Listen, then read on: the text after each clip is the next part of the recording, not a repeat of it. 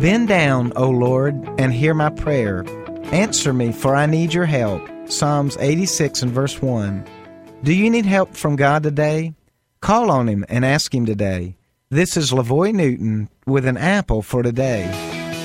Do you need help from God today? He is always concerned about you. At times we may feel that God is distant and aloof from our problems, but the truth of the matter is that God is concerned and He does care about you. Why don't you pray today and ask Him for His help? You may be surprised at how willing He is to answer your prayer and to intervene in your situation. Let's pray together today. God, I really need your help today. Will you please intervene in my situation and show up and give me help and guidance? I'm counting on you. Amen. An Apple for Today is a daily word of encouragement by pastor and author Lavoy Newton. More resources and encouragement are available at anapplefortoday.com.